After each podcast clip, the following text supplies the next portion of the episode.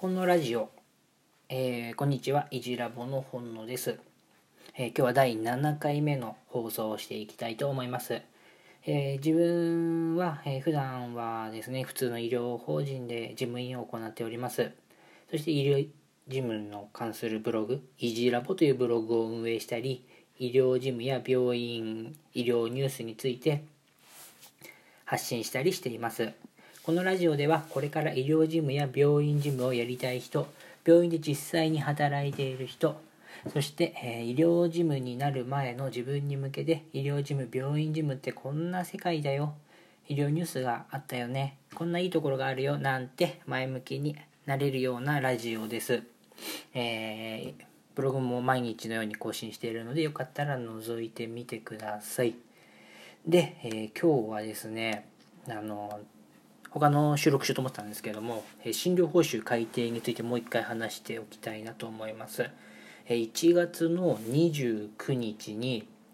えー、中央社会保険医療協議会総会448回という資料がですね、え、厚労省の方で、まあ、出てきました。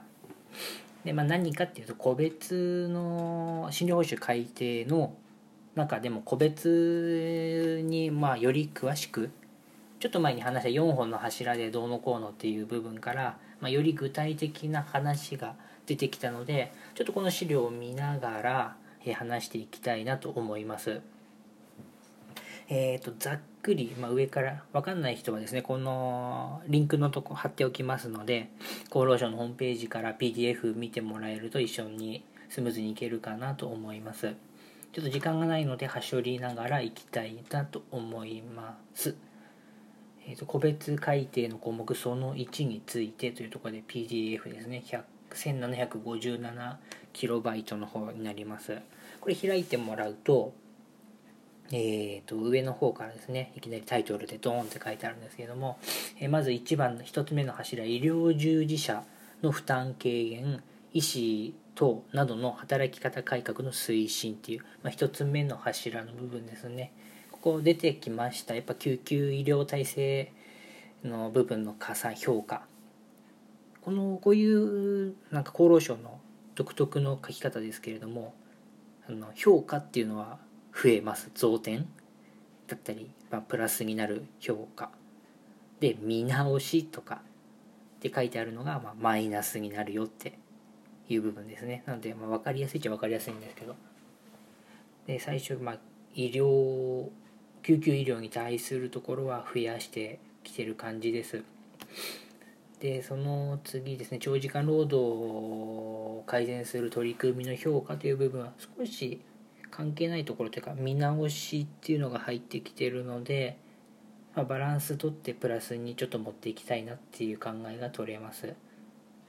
でタスクシェアリングタスクシフティングのためのチーム医療の推進。こですね。石事務の加算の充実ってきたんでここはプラスになるでしょう。どこまで来るかですね。栄養サポートチームの見直しうんでした。で業務効率化に際業務効率化のための ICT の活用と推進。ここもねうん。まあいいか。で2つ目の柱。患者国民にとって身近であって安心安全で質の高い医療の実現という部分ですね。これ厳しいんじゃないかなって個人的には思ってたんですがやっぱりちょっと地域包括の加算だったりかかりつけ医の部分がちょっと見直しって文字が多く見えます。で、えー、その次地域との連携を含む多種多職種連携の取り組みの強化。ここはですね外がんに関するところがちょっと手厚くなってくるのかな。精神科も少し熱くなりそうな感じです。でアウトカムのところが見直し見直しってきてるんで回復期リハビリテーションも見直し。でデータ提出加算も見直しなので思ったよりもリハビリ病棟きつくなってくるのかなって感じは少しします。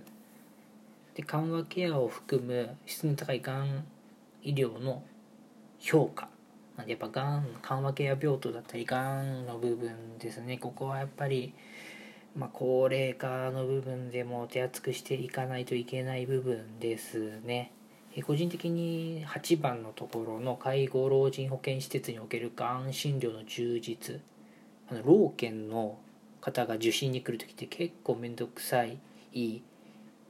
んですよじゃないですか。えーと、なんか算定できるものとできないものとかがあったりそこにさらにまた1個食い込んでくるのかなって感じはします。で、えーと、精神科もここ来そうですね精神科とか認知症ってやっぱ増えてきてるので、まあ、ここねしっかりやっていくのかなってところは見て取れます。で妊婦加算の取り扱いとかハイリスク妊婦連携指導料の見直しとか妊婦のところはね去年なんか一昨年かもなんかポロって出てきてバタバタって崩れてったところなので結局直せなかったなって印象です。で、えー、次が7 2の7の7ここが患者の早期回復のための質の高いリハビリテーションの評価。で回復期リハビリテーションの見直し疾患別リハビリテーション量の見直し呼吸器リハビリテーション量の見直し、まあ、見直しばっかですね。結構要件厳しくなるんじゃないかなと思います。個別に気になったところは、えブログにも書いていきたいなと思いますがリハビリはざっくり見る感じ厳しくなりそうじゃないかなと、えその他医療医薬品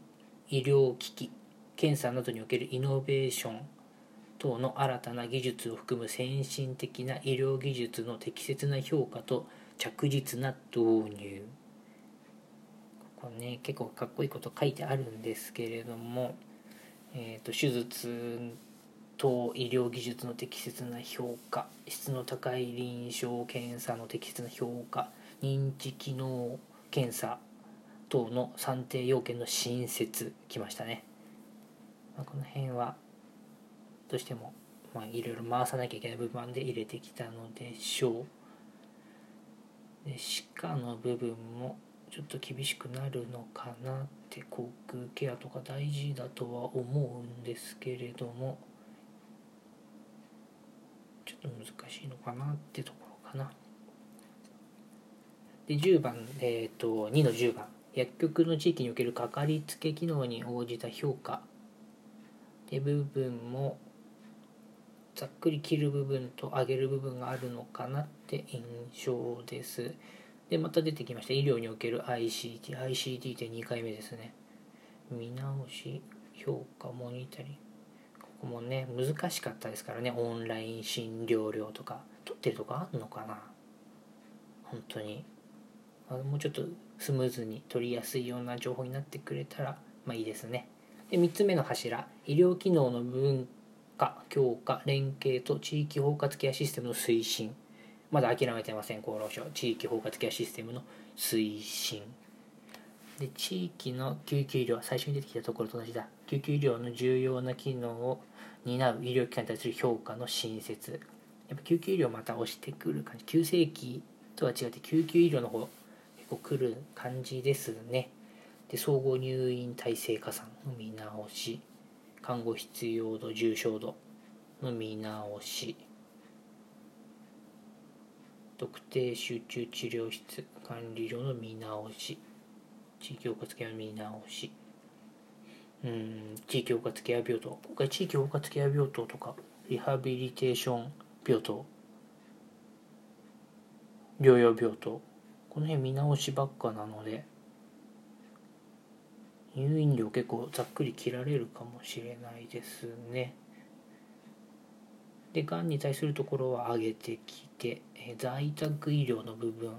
も訪問看護在宅医療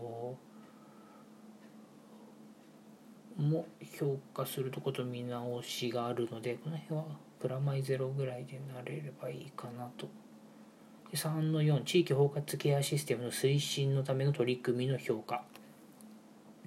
ここもいろいろ新設が出てきてるので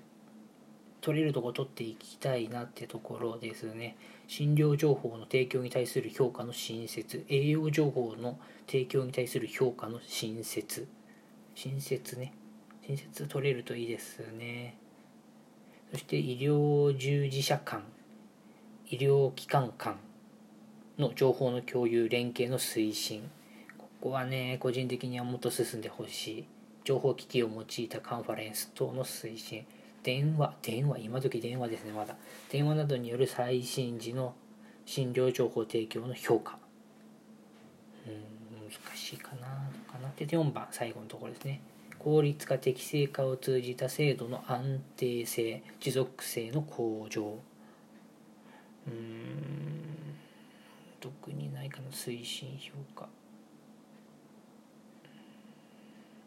ちょっと超音波が結構厳しくなりそうな感じはします。というわけでちょっと11分になっちゃいましたので今ざっくりと目次だけ読んでざっくりとした感想ですがやっぱ救急医療のところはグッときそうです。そしてリハビリ病棟地域包括ケア病棟療養病棟とか入院料その辺が回復期系が結構厳しくなるかなってところです。であとはやっぱがんだったり在宅医療あとは認知症精神科この辺は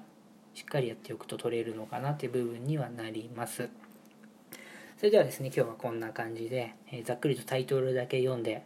僕の感想みたいの言わせてもらいました、え、今後中身についてはもっと頭のいい人とかどんどん出してくると思いますので一つ一つ勉強していきましょう。それではまた明日。